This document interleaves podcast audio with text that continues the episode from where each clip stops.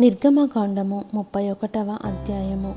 మరియు యహువా మోషేతో ఇట్లనెను చూడుము నేను యూదా గోత్రములో హూరు మనుమడును ఊరు కుమారుడునైన బెసలేలు అను పేరు గలవానిని పిలిచితిని.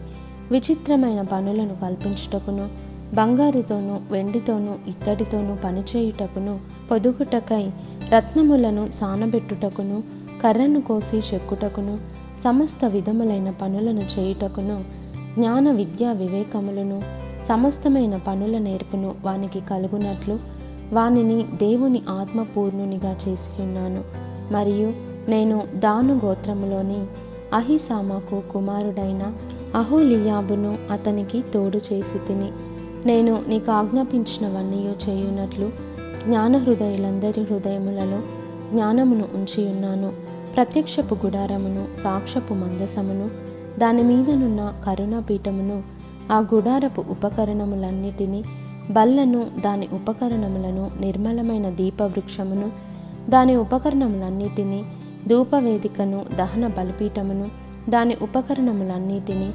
గంగాలమును దాని పీటను యాజక సేవ చేయునట్లు సేవా వస్త్రములను యాజకుడైన అహరోని యొక్క ప్రతిష్ఠిత వస్త్రములను అతని కుమారుల వస్త్రములను అభిషేక తైలమును పరిశుద్ధ స్థలము కొరకు పరిమళ ధూపద్రవ్యములను నేను నీకు ఆజ్ఞాపించిన ప్రకారముగా వారు సమస్తమును చేయవలెను.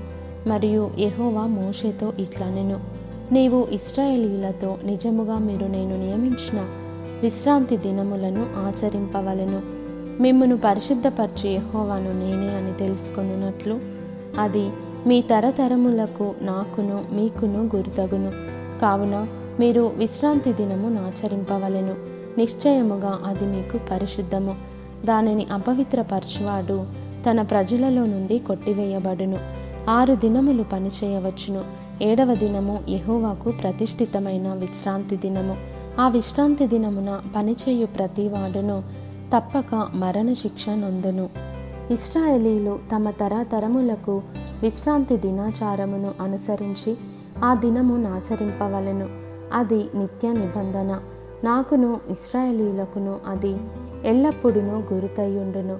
ఏలయనగా ఆరు దినములు యహోవా భూమి ఆకాశములను సృజించి ఏడవ దినమున పనిమాని విశ్రమించనని చెప్పుము.